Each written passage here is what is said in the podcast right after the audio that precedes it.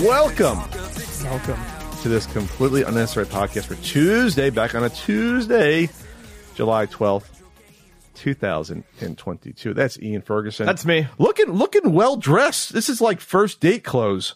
I'm Pat Contri. On the show today, we'll be talking about talking about uh, Kirby's Dream Buffet.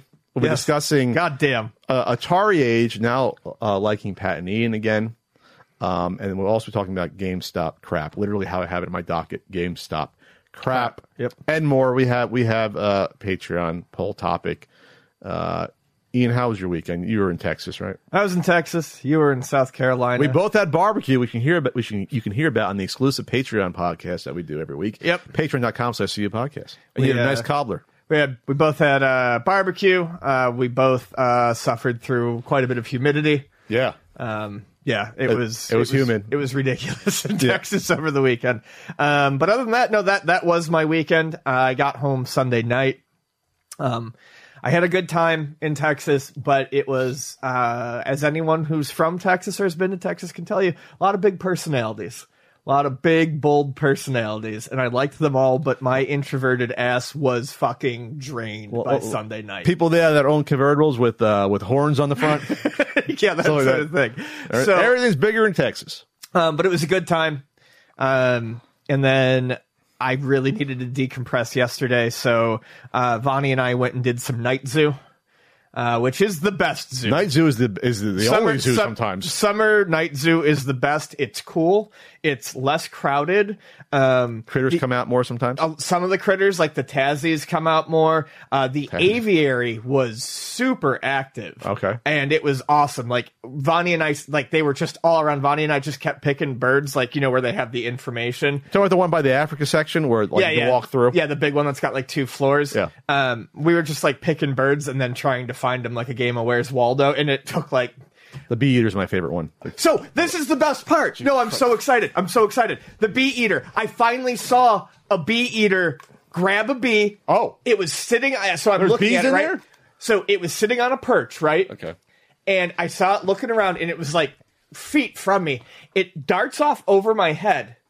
Comes right back with a bee in its mouth, and I got to see it do the fucking thing where it whacks the bee on the uh, It actually whacks it on something to kill it. yeah, they they the what the information plaque used to tell you that, but they grab the bees and they bang the shit out of them on a branch to kill the bee, and then they eat it. And it was just like, I I've always loved the bee eaters. I didn't know bees are in there.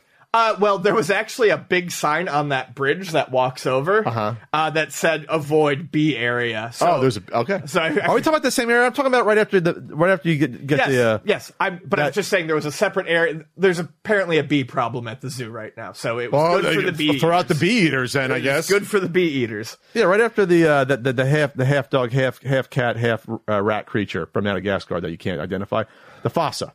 Go past the fossa yeah, right yeah, there. That's the sex we're talking about. Yeah, the, the the the aviary over by Africa Rocks, not the smaller Parker aviary with Yes. the two kids. Well, there's like three different bird areas in the zoo. There's a That's there's, awesome. there's a bunch. when I was younger, I never cared for the aviaries, and now I- it's one of my favorite spots to go. no, I, like, I, I love the birds, and the fact that you get so close and you get like three feet away from them, they don't care. They're just hanging out. Old Yeah, lady whatever. said something funny to me Oh, though. I was. I was looking up at uh, some birds in the tree, and my mouth was open, and she taps me, and she goes, "If you're gonna look up, you should probably close your mouth."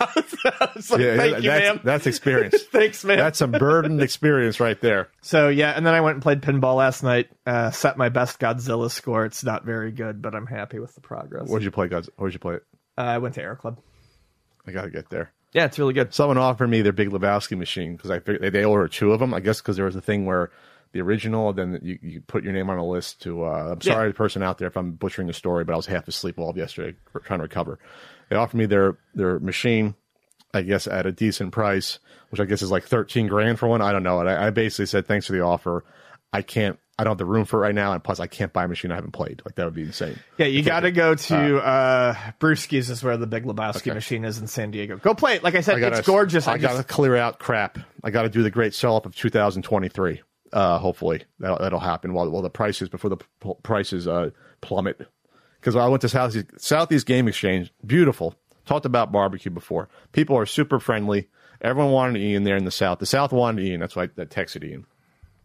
Uh, the prices, um, I- I- I'm still, it's still st- sort of sticker shock at some of the prices, but you know, I uh, saw some prices posted too, and things were but I think this can't last long. And from talking to, I think I talked to someone about one store who did say that, uh, yeah, this was a story someone uh, told me where uh, was it online or no, I'm, I'm confusing it. Or they try to trade in NES games to a store and they just wouldn't accept them, so we can't sell NES games. This isn't. This is recently, so it's like, oh, it might be getting that point again where people.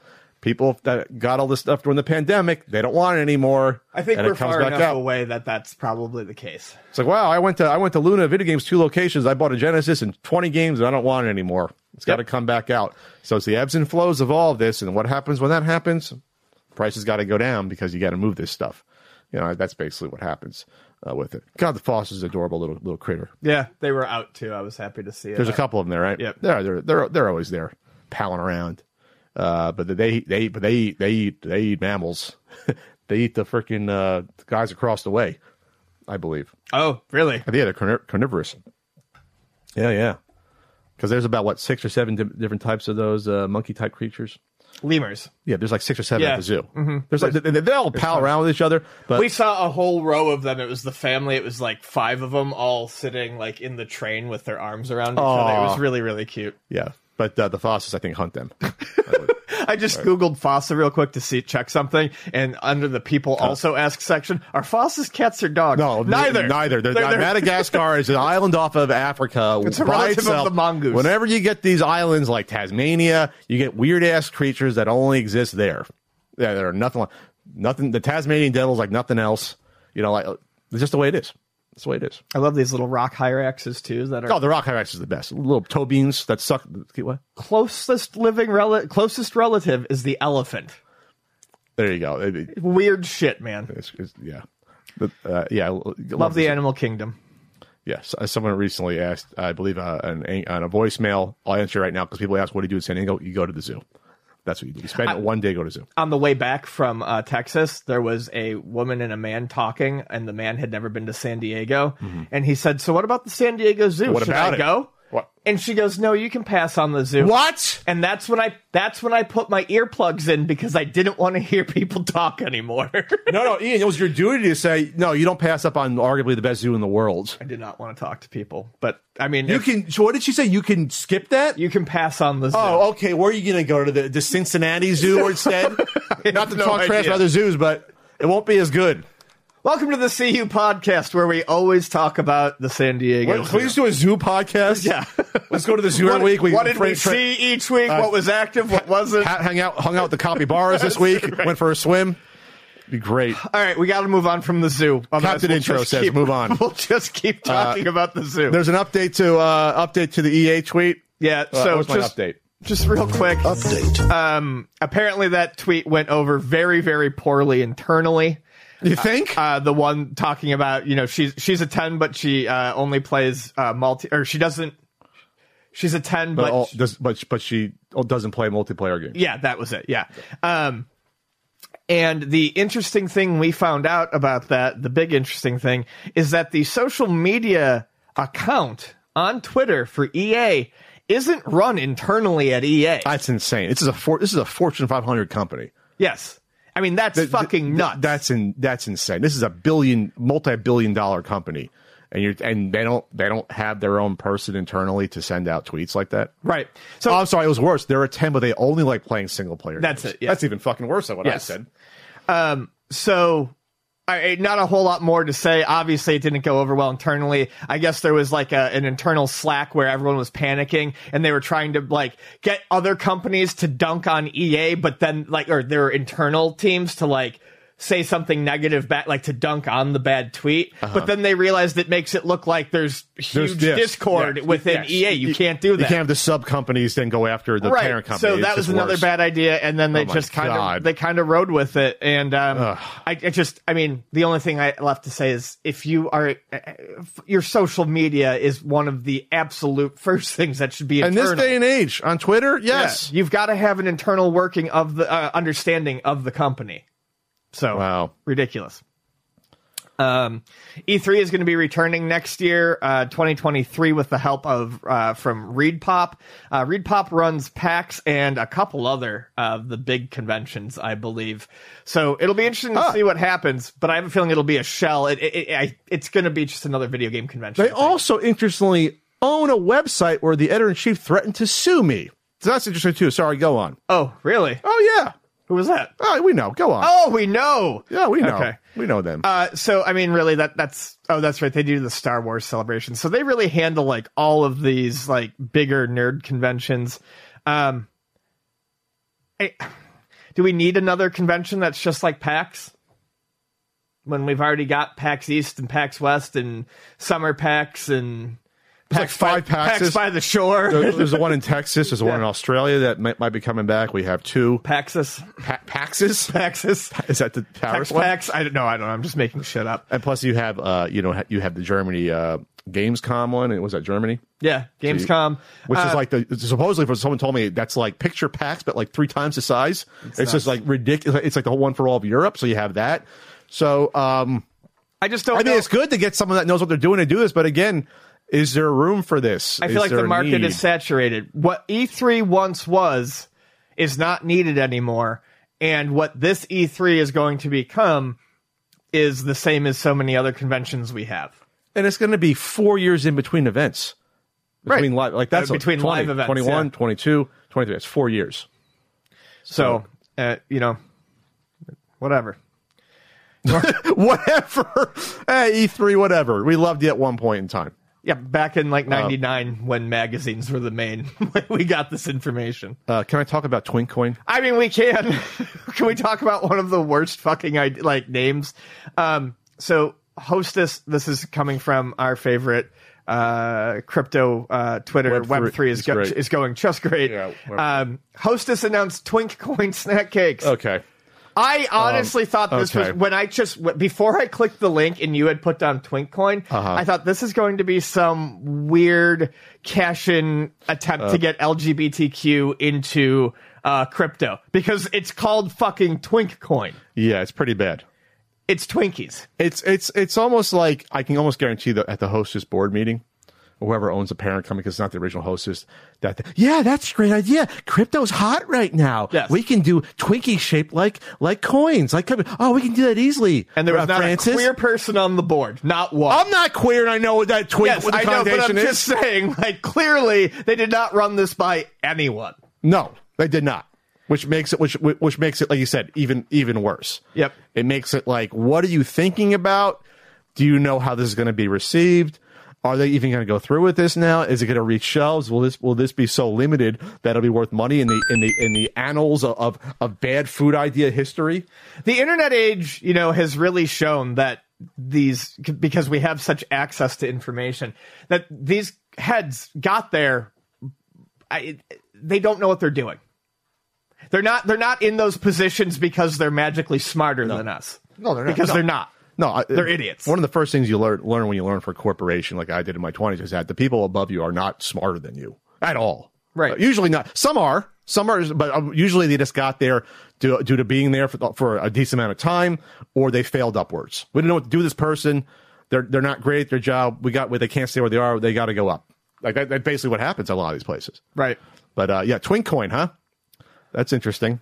They even did the. They even used the dollar sign, which denotes uh, cryptocurrency. Right. And twink, uh, twink. they- also, it's it's it's hilarious. They say they're coin-shaped cakes when I think actually uh, Web three is going great. Says it. They're not They're cake. They're cake-shaped cakes. Yeah. they're, they're, They're- they're- they look like they're cakes. cupcake shaped almost. There's Yeah. not there's a round. There's- Let me see. Is this still coming out? Twink Coin. Let me just uh, put up Twink Coin and see what comes out. Uh, no, they launched it. It's a limited edition. so we uh, can go buy it. You know what? I love a Twinkie. I do I'm, too. I'm interested in trying for the different shape. the same sponginess, but the cream inside. Goddamn, I'm starving. If I find them, I will uh, definitely give them a go. Uh, well, Just- well, just- well, you didn't you didn't find those PB Twix uh, quick enough since they don't make them anymore. Apparently, the past few years they got rid of them. it's How the hell can you stop making? You know why you stopped making? Because you didn't promote them. People didn't know, didn't know they existed. All ninety percent of the '80s commercials, Twitch.tv slash Country Code, ninety percent of the Twix '80s commercials feature the caramel ones and not the PB ones. They like they, they wouldn't just tag on the P. And, and, and back then you could find them. They were like 50-50. I'm sorry, Ian. I'm sorry. I mean, that's okay. It's fine. I, I I've- been having food losses left and right recently. It seems like. Um, you, you, you want to stick on the Web three is going great track right here and talk about uh, Polium? Yeah, go for it. All right. So, um, a source for the Polium crypto console or NFT console was discovered. Yes, Right. we talked about this uh, last week. Uh, Polium is the, if you need a refresher, it is the uh, Web3 gaming console that is definitely being put out by by uh, this Remember, company. they had 8K gaming and Touch ID. They backtracked on both of those because they realized we can't do 8K. That's insane. And then also, the Touch ID is a trademark Apple thing. So now we have a, like a scanner for your finger in order to access your bank account. yeah, or don't whatever, don't, your don't forget account. their wallet. Your Yeah, the, wallet, the your, your wallet, crypto wallet. the wallet button on the controller. Uh, so this was identified, Ian, as the uh, this was the uh, directly stolen from the Oasis console. yes, one hundred percent directly stolen from the Oasis console Change your mood uh, with the Oasis console. This is a Korean. It was a Korean uh, by Behance or something like that. Startup. Yeah. uh, here. And then games relieve stress, continuous stress. One of the goals of enjoying a game, a console game includes stress relief. However, even after finishing the game, I discovered that the stress persists. As a result of analyzing this phenomena, the stress received in life can, re- can be relieved through games, but another kind of stress is generated by games. So basically, there was some color coded uh, images or, or like uh, lights on this that would have, I guess, uh, de-stressed you somehow. I'm not reading this quote unquote white paper No. on this. There's a gameplay time lapse where it shows the time in different shades going from green to red. No clue how it works. I don't care. This is garbage. I don't think Uh, it was supposed to be a. Uh, I don't think it's a Web three system though. No, this isn't a web Oh, yeah, system. right, right. The whole point is this. They they stole the images and Yes. and CG from this for Polium. Yep, including including the controller. Uh, and then if you look at the Polium Twitter account, uh, they are clearly it's Polium uh, underscore I think two underscores. Um, they changed the logo, which it is two underscores Yes. and one. uh, they changed the logo uh, now to what appears to be an octagonal butt pooping. I'm not going to go that far, but okay. we're, going to the real Rorschach test. Uh, uh, Out with area the old, in with the new. Yeah, the, that I, I'm sorry, that's what they said. It looks like a slice of butter being hit off of those butter cube mates. You're saying it's poop? It's poop. They're pooping. Um, anyway. Uh, and uh, Polium said uh, yesterday, uh, while the world is laughing at us, we are happily building. Happy Monday to those who are building Uh, for Web3. We can't wait to show you all the prototype. Shut up. God, just no one cares. well, th- well, I'm, I have been on the Discord there um, about that. Um, so, so it's interesting, and already it's getting out there and being covered by YouTubers. Um, I discovered this on the Intellivision Intellivision underscore Amico Reddit. Uh, Slopes Game Room. Uh, DJ Slopes, who does a he does a kick scammers, I guess series. Yep. Uh, did his video about the Polium in record time in about a week. Um, let's let's look at, at some of the comments uh, down here. Still waiting for that Amico one. I, I think that's what people are, are kind of exasperated about is that this person is, is known for doing videos that look at scam consoles and scams in Yeah. general. Maybe admit you made a mistake. Yes, but unfortunately, uh, Slopes Game Room did a couple, uh, did, did an interview with Tommy and then doubled down in a video later saying that the Amico was a good idea. Um, and so we're waiting on that video. I'm sure it'll come any week now. Yeah. Including clips from your own channel that could be included. Uh, that could be interesting there. It's slightly embarrassing. That's okay. Um, you won't be embarrassed at all. You won't be if you visit ultimatenintendo.com. You'll feel great about feel yourself. You'll feel great because you can get uh, enamel uh, pins. Pep in your step. Put some pep in your step at ultimatenintendo.com. You can get enamel pins. That's a pep, pep in the step. Oh, the CU Podcast enamel pins are back in stock.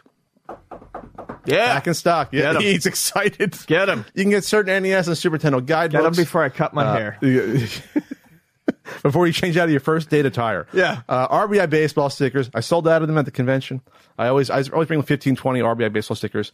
You can get all of that at ultimatenintendo.com, and I'll be on Twitch Wednesday, twitch.tv slash country code. Or if you want some fit, uh, fit pics, some feet pics, uh, go to my Cameo. You can request them, cameo.com slash uh, Pat Contri. I'm not, I'm not saying I'm going to do it, but you can request. Yeah, I mean, them. you can make the request. you can make the request of me for a dollar, and I can just, uh, you know, just have that conversation with you if you want. There. Um, hear the news about Vince McMahon. More's coming out. When it rains, it pours. It's not just one; it's four women now that he has apparently uh, uh, filtered off? hush money to. Twelve million dollars worth of hush money has been paid off to uh, various mistresses and Oh, and, uh, also uh, and ex ex female wrestlers. Unfortunately, Oh, I did not know. you did that. not you didn't read that. I didn't here? get that Oh, far okay. down. Okay, Sorry, we got a lot to cover. We got a lot to cover in this intro. I that, that wasn't in this article. Oh, okay. Yeah, th- that's Um, why I didn't see it. there was one. Uh, let me try make sure I have this right, because this is all alleged from this stuff. Uh, let's see, Vince McMahon. Because people are trying to guess at least one or two. They're trying to guess. Well, this happened in 2005. One one of them. They're trying to guess what wrestler this was and went over to another place. And there's a couple names out there. It's not worth speculating about who it was. But one of them was uh, co- coerced allegedly into uh, oral sex from Vince. Oh God, damn it! And then afterwards, uh, I, I guess at that point, didn't want turned down full sex offers, and then was quickly diminished, and then was sent away off the roster. Wow. So we're talking. I'm not shocked by this. We we said this last week. Like there's there's gonna be more that comes out, but. Uh, this is not a good person. You should not. No. Uh, you should not hero worship Vince McMahon. it always makes me sick when I see stuff like that. No, he's been a piece of shit for his entire life. Uh, clearly, one of the other reasons, one of the many reasons, I just stopped caring about that. Like he's awful. Yeah, he's an awful person. He treats people like We, shit. we we need to stop uh, thug worships uh, of, of like these like strong men. I worship strong men, whether it's in politics or you know. Uh, oh, alpha type A person. Fuck you. Oh, here we go. This is from the Wall Street Journal report. Wall Street Journal is the one that broke this. and Everyone's trying to say, "Oh, is this true or not?" I don't think the Wall Street Journal would run with this unless they were they had their sources down and they knew about this. They can get sued easily. Uh, here we go. The Wall Street Journal reports that as far as the former wrestler is concerned, the previously unreported settlements include a 7.5 million pact with a former wrestler who alleged that Mr. McMahon coerced her into giving him oral sex and then demoted her and ultimately declined to renew her contract in 2005 after she resisted further sexual encounters, according to people familiar with the matter. The wrestler and her attorney approached McMahon in 2018 and negotiated the payment in return for her silence, the people said. So this happened during a lot of the Me Too moment. It sounded like she's like, fuck this, I'm going to speak out. Yeah. And, and got it. Uh, there you go. Wow. Uh, the journal states that the WWE contractor alleges that McMahon sent unsolicited nude photos of himself to her and sexually harassed her on the job. This is someone else. She claims to have been paid $1 million. This is not a person with good judgment, obviously. You're the CEO of a huge company, a publicly traded company. Uh, at this point, it was publicly traded for sure. That happened what the early 2000s, I believe. Uh, so this is this is ridiculous. Obviously, uh, one one of the uh, women supposedly, uh, John Laurinaitis, the head of talent relations, was uh, also involved with here, and this is just awful. Carny fucking business with carny fucking people running them. That's what it comes down to. Yeah. I just the that John absolute- John Laurinaitis. That's right. He's in, he's uh, it seems he's embroiled in a 1.5 million non-disclosure agreement reached in 2012 with an employee he had a relationship with. The head of talent relations uh, screwing around with someone. Can't make it up. So, the, of course, unfortunately, the meme came uh, became that uh, that Vince paid more to these women than he paid for WCW in these payoffs, which is like sad but true. True. But he got he got WCW. It was like two or three million. It was like so was- low. it was pennies. It was like it's like we could do a GoFundMe and, and get, get the say, rights? we- I mean, like that's with, nothing. With, with enough moxie, we could have gotten out there and purchased WCW. do a do a do a live stream uh, event to raise the money for that. Awful person. yep, just the worst. Uh, awful person. you know, there. you know, it's not awful. What what's what's a better thing? Ian? This was such a wonderful thing to wake up to. Uh, Kirby's Dream Buffet has been announced for the Oh, Switch. interesting. As a uh, eShop only title that is coming in summer 2022. We're in summer 2022, so I'm hoping this is going to drop soon. Yeah. Uh, obviously, I love Kirby. Uh, the most recent Kirby game was fucking fantastic. I loved every minute of it. And uh, this is called Kirby's Dream Course. It looks to be an interesting mix of kind of like Super Monkey Ball with uh, Fall Guys. Um, it looks to be four players online, and it's kind of a race through obstacle courses. And it looks like you have to eat as much, uh, as many strawberries or fruits as possible because at the end it shows, you know, uh, all the Kirby's being weighed. they get they get a little chunkier. Yeah. So I, I feel like, yeah, they get bigger. So I'm going to guess that there's probably, you know, bonuses for getting there first and then bonuses for being the most uh, heavy. Um, but it looks really, really cute. What if that slows you down while you race? That'd be Yeah, I wonder. Um, they're bouncing off of uh, egg yolks as trampolines. Uh, there's all sorts of delicious cakes. I am very hungry. I, I, I, the, the backstory: a magic fork. Kirby's ready to eat a cake. He's ready to go, and the fork shrinks him down, and then he wakes up and he's like, "Oh, look at this gigantic, gigantic cake! I can roll around in the frosting." So I'm um I'm really looking forward to this. This is going to be a lot of fun. I'm happy to see Kirby games. Uh, I don't know, kind of kind of back in the mainstream, pushing Kirby a little bit. Was Kirby never not in the mainstream? No, but I mean we're getting multiple Kirby games within a couple of months here. That's that's pretty impressive. He, he's like the secondary guy to, to Mario, where you get all the offshoot games. Yeah, it's true. It's like true. four on the. I'm just saying alone. now, like Okay. current age. Is it Kirby Renaissance? A Kirby saying? Renaissance. There you yes. go. Little guy gets a little renaissance there. Um, yeah, so I, I don't know what it's going to cost.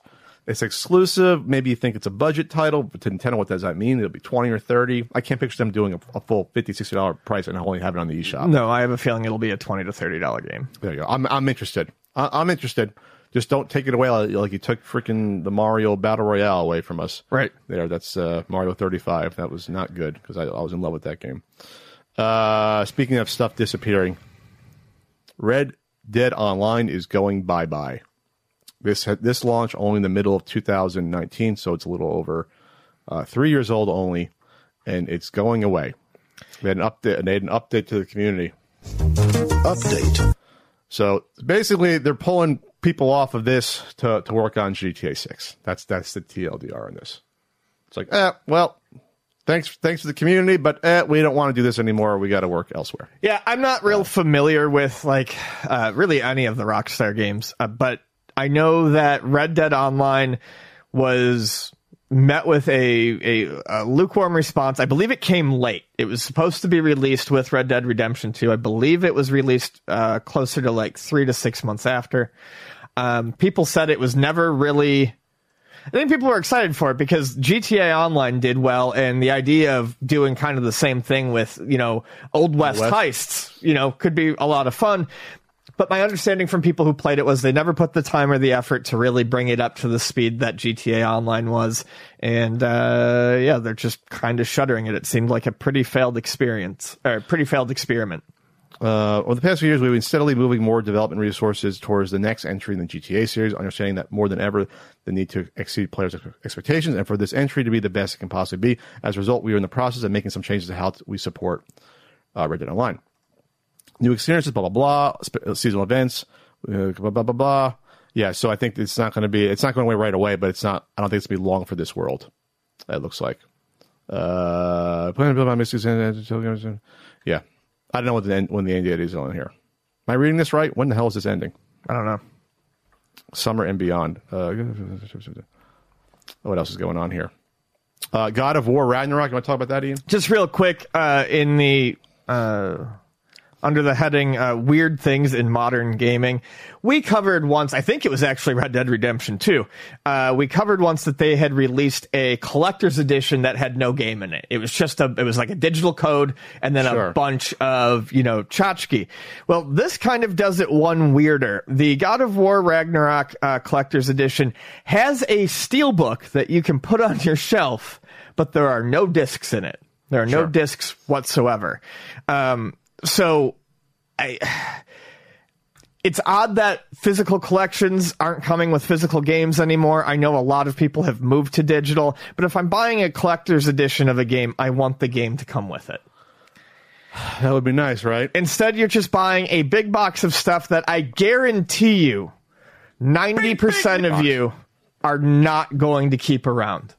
I worked in video game retail for 15 years. I've seen all this shit come in.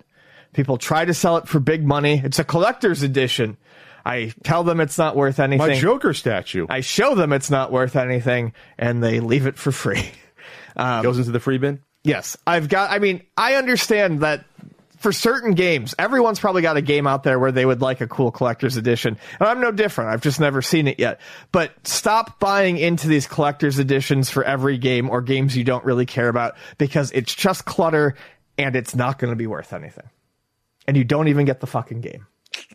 I mean, you do, but you you don't. Well, you get code Yeah. tied to your account. You get a code in a fucking empty steelbook. It's really, really weird. Is that like a fortune cookie? What is it? Yeah, right. card? Just crack it open, pull the code out. That would actually be a fun way to deliver some game codes. What, a fortune cookie? Yeah. If you're an athlete, you know the greatest motivator of all is the fear of letting your teammates down. After all, a team is only as good as its weakest link. So you owe it to those wearing the same jersey as you to be your best every time you step on the field. That's why there's no vape in team. When you vape, you can expose your lungs to toxic chemicals that can damage your lungs. If you're a step behind, the team's a step behind. Brought to you by The Real Cost and the FDA. We haven't checked in with the age recently. We have not. Uh, famously or infamously, more likely, Atari Age was the, I want to say, main internet base of operations for one CEO, ex CEO of Intellivision entertainment, Tommy Tal- Tallarico, and his goons and denizens, and uh, those who supported him, and also took shots at uh, any any critics, mild or otherwise, including Ian, me, Kevtris, other YouTubers, and it was uh, and and the mods and the owner of Atari Age turned mostly a blind eye for multiple years. Unfortunately, uh, a, a black guy on the website and the and the, the reputation of its community, since they were so stalwart stalwart defenders against previous scams such as the Coleco Chameleon. I mean, honestly, I feel like it's kind of a permanent black guy without an apology. It was pretty shitty. Yes, because- Especially because we were uh, pretty chummy during the the chameleon, uh, the Oh, yeah. chameleon era. Um, but you know, they all got starstruck by Tommy's, you know, big googly eyes. oh, he worked on video games in the nineties. so that means he's gonna Uh, fucking win. hand jobs all around. Yeah. Um, so anyway, so it was unfortunate that it happened.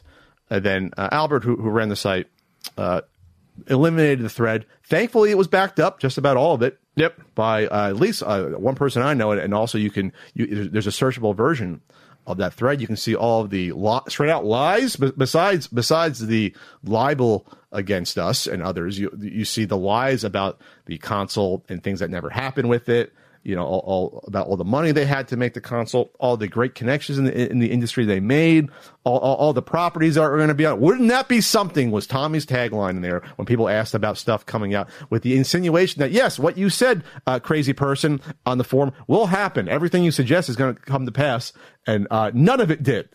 Zero of it did. None. Um, that said, there's now been a couple of threads that, that have come out that are were freely allowed to discuss as a rational person uh, the Intellivision Amico and what it has become and why it failed and why it was a bad idea and why there were so many things said that should people should have been more critical on. And fortunately, and hopefully my words won't get it uh, locked. Fortunately, people are allowed to actually express the truth about the Intellivision Amico Yes.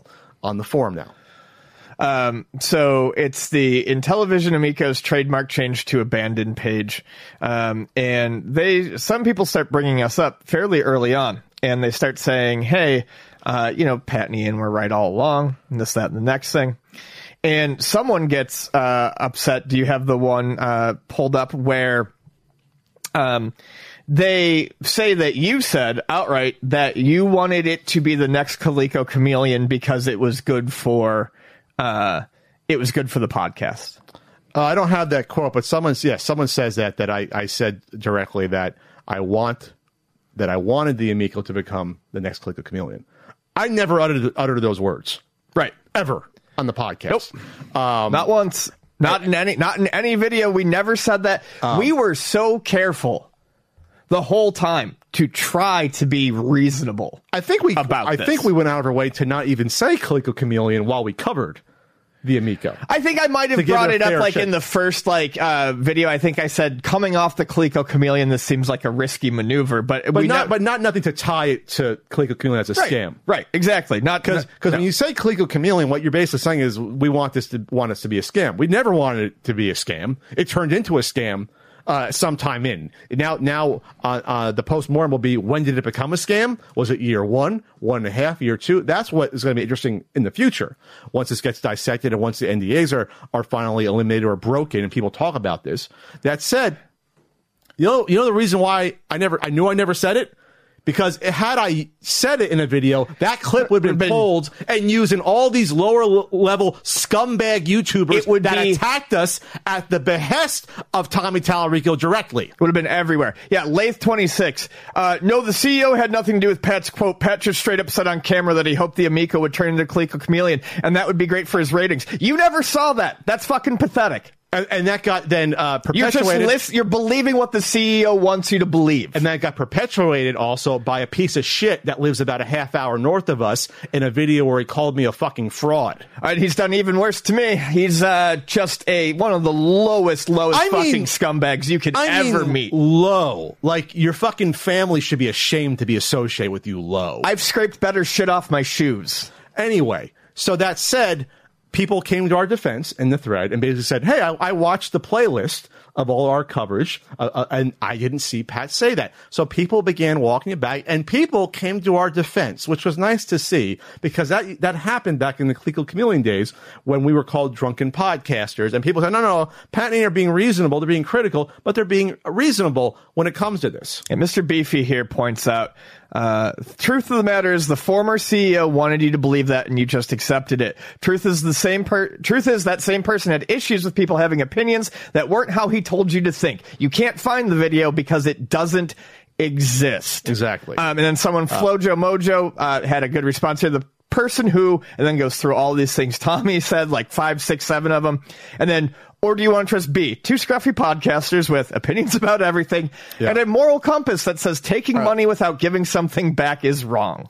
Yeah, uh, that, that that's basically what it comes down to. It's not our fault. You can try to fucking tone police. You, you think we come off a little aggressive. The bottom line is, if that's that's basically what you have against us, is that we're critical of, of a console where people put out money and got lied to about the release date of the console and where along the line the production was, and we were the bad guys for pointing that out. We were bad guys for pointing out um, job listings for an unfinished console that was supposed to be finished, and you do videos calling me an Ian frauds because of that. Uh, and then Mr. Beefy also pointed out, he pointed it out, it was that video from that guy who basically twisted that line Yep. into an implication. It Right. was all just spin.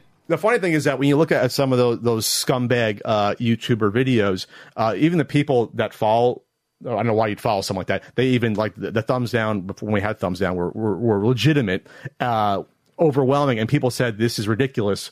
You're calling these people frauds for no reason. Like so, even even the people that were following along watch time knew it was bullshit. Yeah. the, the line of attacks. Uh, and I do want to point out, just I mean, to give the people at Atari you know, credit where credit is due. A lot of them have been like, "Yeah, they were right and we were wrong." So it's it's it's nice Yeah. to see that there are people who can admit mistakes. And uh, this guy howling mad, uh, to his credit, yeah, honestly, they were pretty spot on. I mean, they didn't have any axe to grind with anything TT and or IE. We didn't at first. I mean, we Yeah. literally had I, I had no problems with the Intellivision or Tommy Tallarico initially. Kudos that to them for seeing this project for what it was worth when a lot of others, including myself, really thought this would potentially be great and was in no way, shape, or form a scam.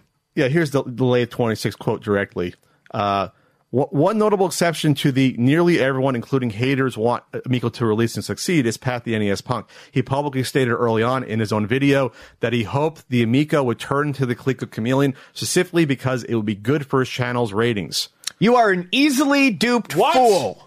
Early on, it was Ian uh, joking about uh, that he liked Tommy, and his Tommy Tallarico finger cage, finger cage. and we said it's it's probably not the best idea to bank on an IP that no one fucking remembers or cares about 40 years ago. But we we hoped because we liked Tommy that it would succeed, even though we had high doubts. That's literally how we started the conversation off for the first probably three videos, four videos we did about it. This feels kind of like a victory lap.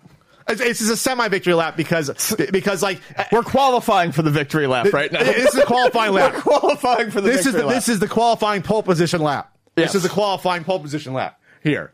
Uh, but when you see what's so discouraging about all this is not like I don't want to do videos like this where I just say, "How dare you attack me for being wrong when I'm right?" Yes, it feels good, but like, it should never have gotten to this point. Right. It should have been. The thread is open. Tommy should not have gotten a virtual hand job in his thread, and criticism should have, should have always been allowed on Atari Age. Always. And I don't know if something was being held over the, the head of the owner of Atari Age, but it looks like to me uh, it was from how Tommy was treated with with like hands off Tommy. He can make fun of other people. He can get away with stuff that no one else can get, can get away with on our forums. And it's so questionable about why that was allowed for years. Why was it allowed? Because Tommy is a big name in the video game industry. Uh, so on the on the heels of that, I, I guess the news came about the closing of their Santa Ana Intellivision office with the door. We noticed it was closed a few weeks ago, but now it now the listing is up. We have a listing if you want to rent with the Intellivision Running Man logo still on the doors on the front, Intellivision secret layer on the glass when they get that printed on. Oh, yeah. Uh, little little white, Secret little frosted layer, glass. Anyway, so you can you can now access and rent that space for yourself, um, and see pictures of the once proud lair of Tommy Tallarico, uh, including his uh, man cave office uh, setup that he had there. So this listing is on LoopNet. It's at 1840 to 1856 Carnegie Avenue in Santa Ana, California. That's an insane amount of size for a startup like this. Yeah. It's not like they're producing and putting together, you know, they're not running all these out and, and shipping out hundreds of thousands of units. They're doing just the, the, the, the R&D there. And I need to point out, like, this is clearly what the secret.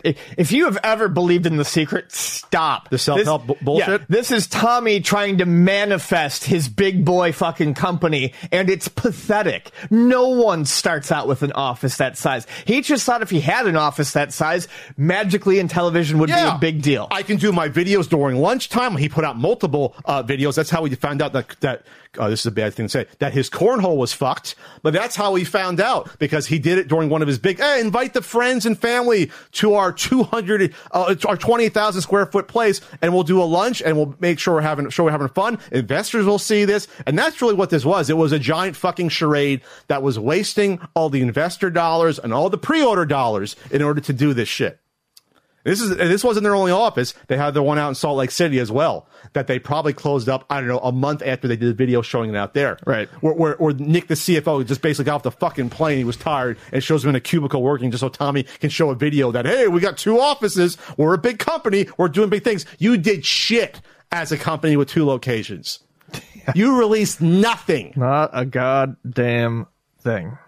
so anyway, uh, it's just funny that in this video you can see um, you can see the front desk where they infamously had their Intellivision Running Man logo, you know, nailed to the front of it, Yep. the metallic logo. That's gone. Their Intellivision's metallic sign that was uh, on the wall behind the front desk, that's gone.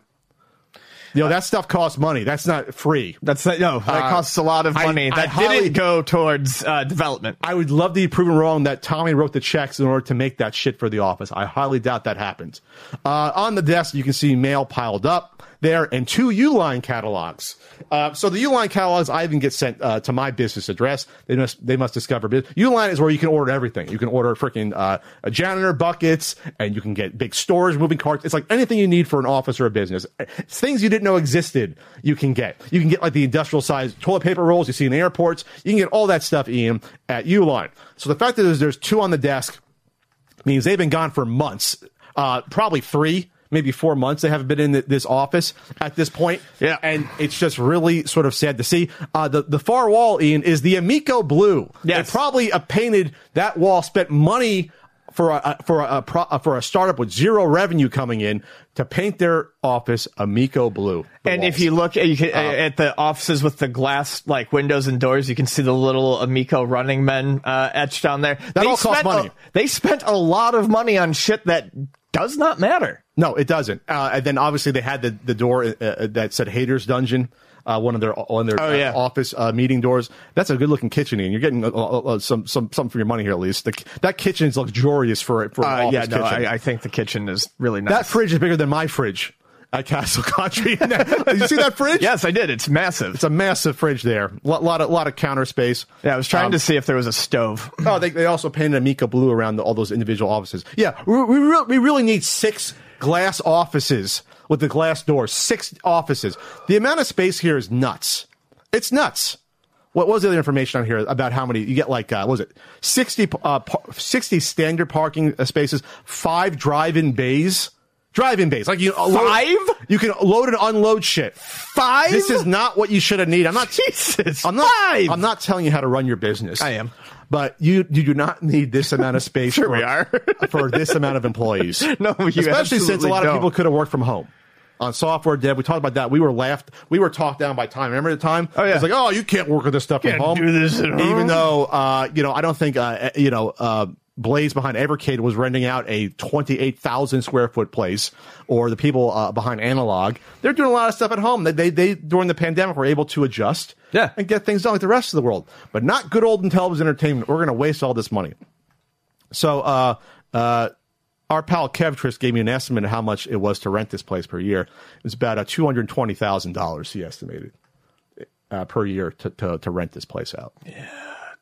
Oh, Jesus Christ. So that over over two three years, over half a million dollars to co- cosplay as a CEO.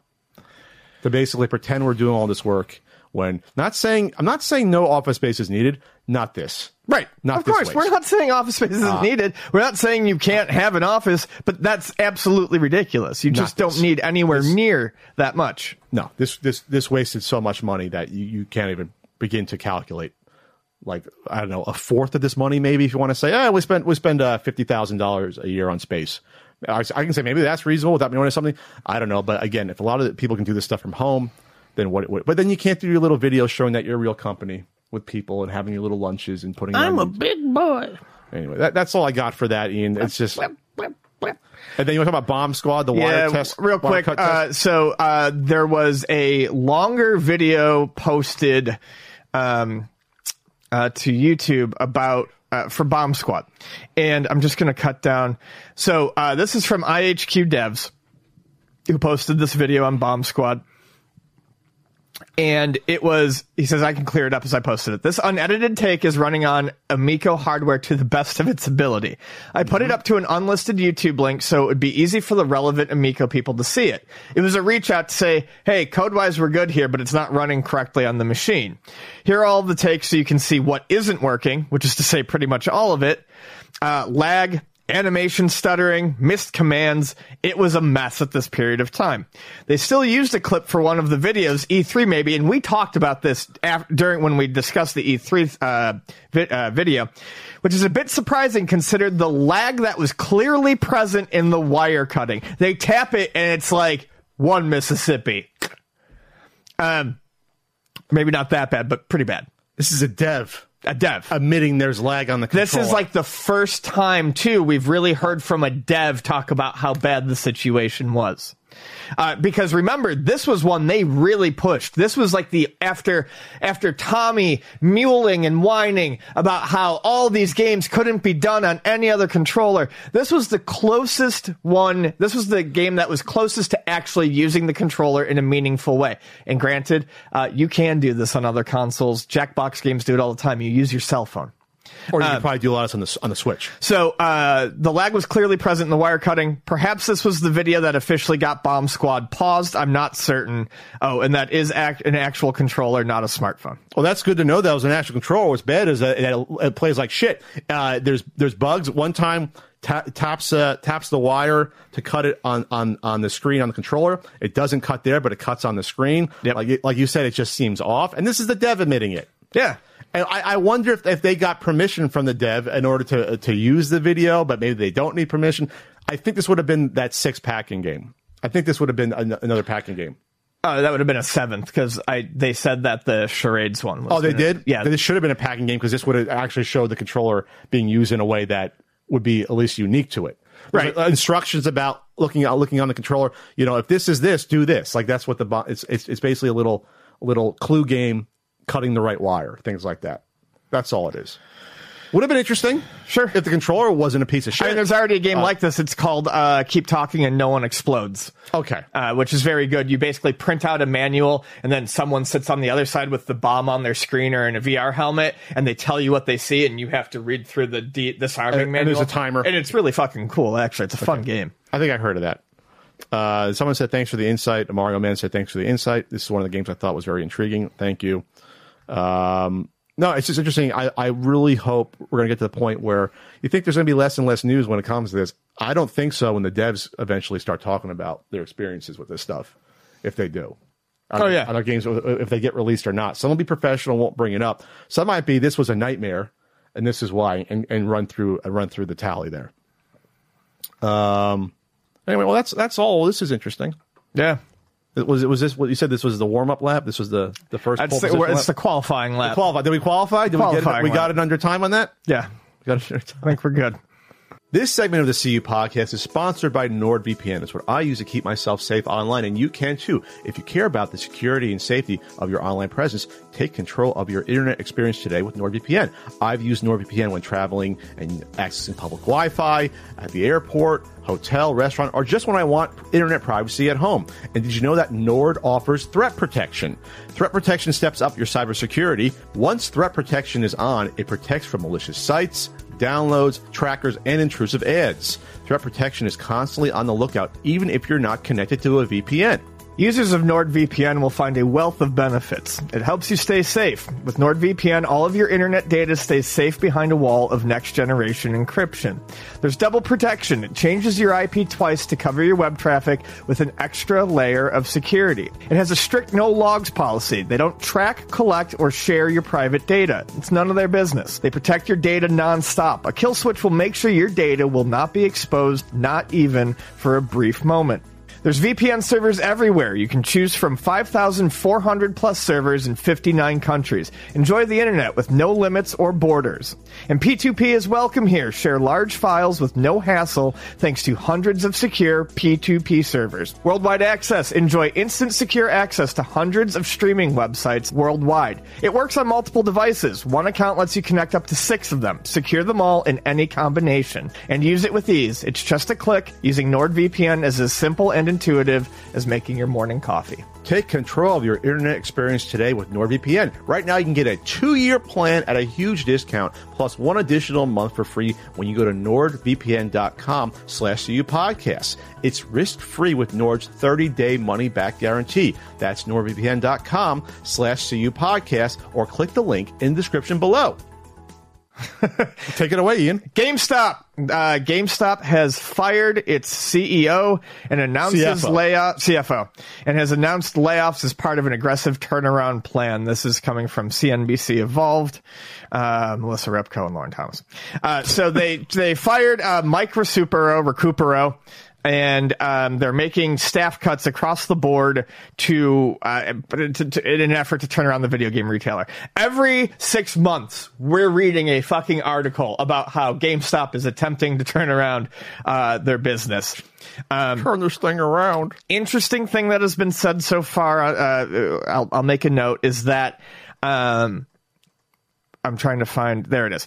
Okay, so they're cutting a bunch of positions, but they're doing it on the corporate side. Okay. They're not. They say as of right now, they are not doing it for store managers and employees and stuff like that. Mm-hmm. And they do say here in this letter, which I'm not going to read all of, but I, I, I, I, I a glimmer of hope, at least for the people who are working in the stores right now.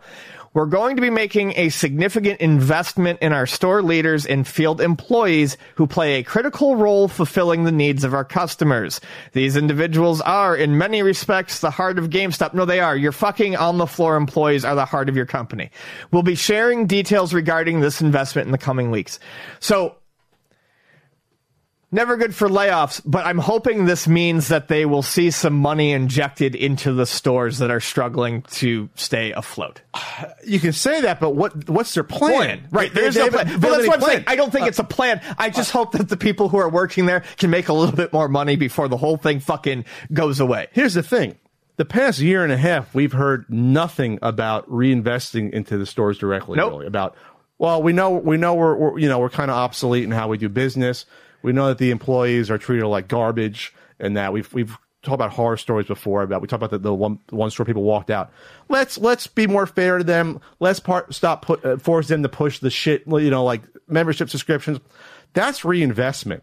Yes. Like revitalizing some stores, having some uh, some game experience, Bringing up morale. uh, yeah, yeah. I'm not saying you, you have to hold, have pizza parties every Friday, but let's do something. At least at least have a plan. We're not going to say that they're going to work out the plans.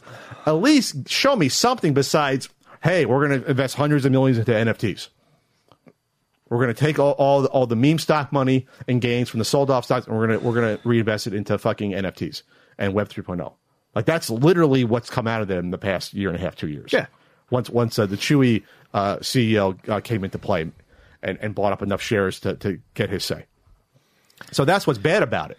Yes. Um, I don't. I don't actually think there's anything good here. I'm just trying to like find something, anything. No, I know, but the point is that if you're going to do these layoffs, Yeah. you should have the plan attached for how you're going to all that all those savings you talked about. Yeah. that would be great. All right, we But, need to know uh, what you're going to do with these this but money you're saving. We already know that hundreds of millions is going into fucking bullshit. Uh, into, NFT marketplace. into an already cra- an already crashed market. You're you're you've wasted all this money. Yep. uh, with. It's, it's going to keep your stores afloat for, for a little bit longer, but if you don't have a plan, you're still not going to be profitable with these physical locations. That's the problem there. I'm uh, currently kind of just browsing through the uh, the uh, GameStop NFT marketplace, which is now up, which is now Yes, open. it, it went up the past day or two. Yeah. Uh, featured creators Pop E Art, Daz 3D. Uh, you know, uh, this it's it's just NFT shit. That's always been shit. Um, none of this looks good. NFT.GameStop.com. Uh, Forbes article says GameStop NFTs marketplace is here and it is bleak. Bleak. It's always good when, when, when uh, Forbes says something is bleak uh, there. Um, the video game retailer has now launched an NFT marketplace, which on the surface appears to have pra- practically no real ties to video games at all. In a Web3 utopia, you might have imagined GameStop doing deals with major video game brands. That's what we thought. Forming partnerships to sell licensed IPs of big name uh, game icons on their store. Own your unique, unique image of Mario, Master uh, uh, Chief, or Lara Croft. We do not live in that world. Mainstream video game companies have avoided or actively fled from NFTs thanks to huge backlash from us. Uh, a market that has crashed in recent months to a point where launching a dedicated NFT marketplace days after laying off a number of employees seems ill advised. Awful. I have seen zero recognizable gaming characters on board for this project, but here we are. Yeah, I'm looking through right now trying to find video game related NFTs, gonna- and the closest we're getting is some shitty pixel art, but nothing, nothing that's actually linked to a game. This is from Paul Tas- Tassi. Says I'm basically going to read this. This is this is great. Um, the most generous generous way you can describe GameStop's NFT marketplace is an OpenSea knockoff with generally worse artwork. Jesus Christ! Well, NFTs have really been been a shining beacon for artistic prowess, especially some of the most popular collections like Bored Apes and CryptoPunks. There are some truly bleak things on display in the game in GameStop store. And for what's selling and for how much, it's too early to say. There are certainly some uh, some sky high prices listed as owners try to convince people uh, a, a GIF of an unlicensed running Game Boy is worth four hundred. I'm literally, I'm literally looking at them right Oh my now. God! It's a, a Game Boy little guy running around. They want ten thousand six hundred ninety four dollars for Meta Boy sixty nine sixty nine. Oh my God! People are fucking dumb. But what, what I'm seeing appears to be mostly just meme price posting attempts to sell things for 40, 42 Ethereum, 69 or 420.69. The highest prices I've been able to find are listed are, are, are another running Game Boy and a weed themed NFT, both on sale for five thousand for five thousand uh, Ethereum or five point three million dollars. Wow, this is this is. I'm not an NFT expert out there. This is going to be a disaster. yep, this is absolutely going to fucking fail. Uh, Paul Paul here ends. I can never count out GameStop or forecast its ultimate doom because they have survived at least a half dozen extinction level events already. Remember, the last one was only because it was a meme stock. Yep. But this latest chapter may be its saddest one yet, and I'm not looking forward to the next one after this. Oof. What the heck? I mean, really? Yeah, What's this one? A little, a little turtle with a tongue sticking out drinking a pop soda? what is that? I don't know. I have no idea. I have no idea. So, where does this money go to? Let's talk about how this is structured and people work for these companies real quick, because I want to I want to talk about Hit me, about Patrick. did you listen to uh, the MinnMax show talk about this? That one I did not. We're, we're gonna we might as well play it, Sure. and go through it. Uh, Jeff uh, Marchiafava, who uh, worked at Game Informer, they laid off a ton of people at Game Informer. Right. People, so that is a big a big deal. Yeah, that is a big deal. Those are more more lower line people. Yeah, lower line people who are just- getting hurt. I mean, I don't want anyone to get hurt, but I mean that's obviously awful, especially because it's one of the last like bastions of print video game media. One of the good things that GameStop was putting money into, probably. Yeah, absolutely. Uh, right there. So uh, the MinnMax show had on Jeff, who was a former, I think, associate editor. We're going to play. It's a two minute clip, and we'll stop it here and there, and uh, just to, just get a feel. He, he talks about just how it uh, was working for how it felt working for GameStop and what the experience was.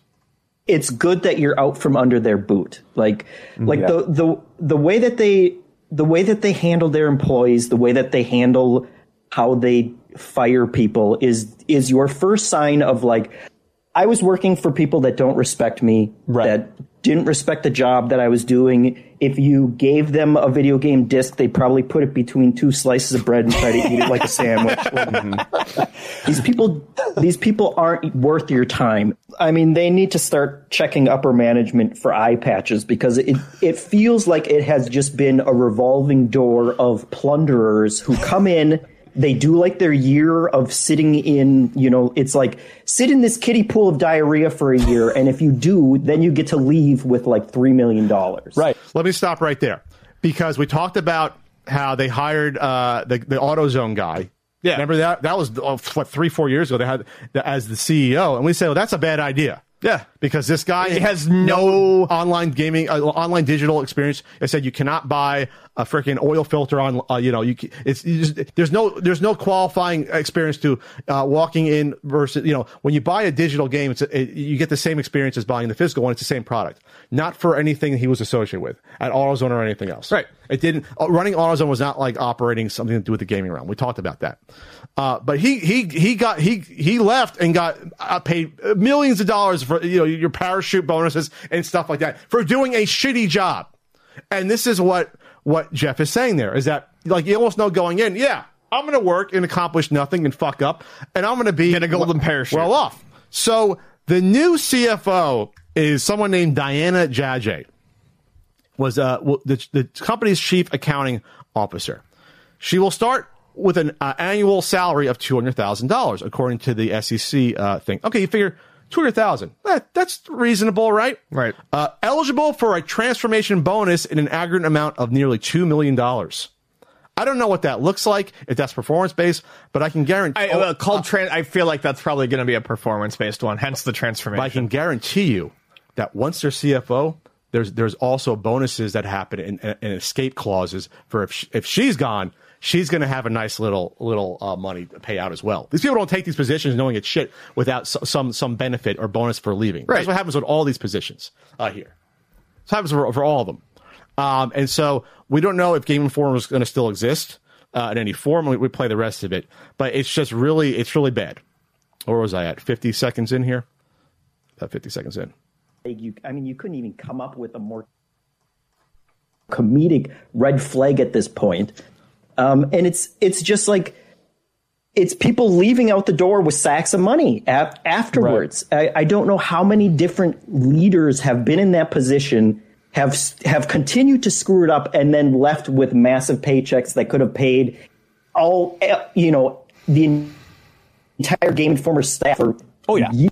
Oh yeah. Yeah. and it's it just And they I don't know. and they refuse to speak to the shareholders about a vision or a strategy for the future for years. I feel like they haven't been taking questions. There's no outline of any mm-hmm. plan as far as I can tell. I mean, Reggie Fils-Aimé has spoken about that idea of just how frustrating it was that he was saying, "Hey, you need to lay out a vision for your plan." I think they told him, "Well, we can't do that, or people will steal our plan."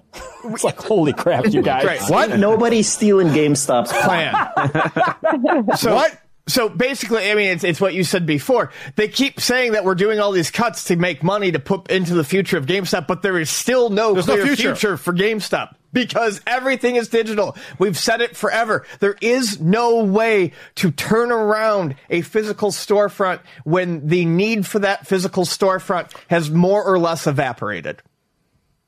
You can only survive on profits from a meme stock for so long. Yeah.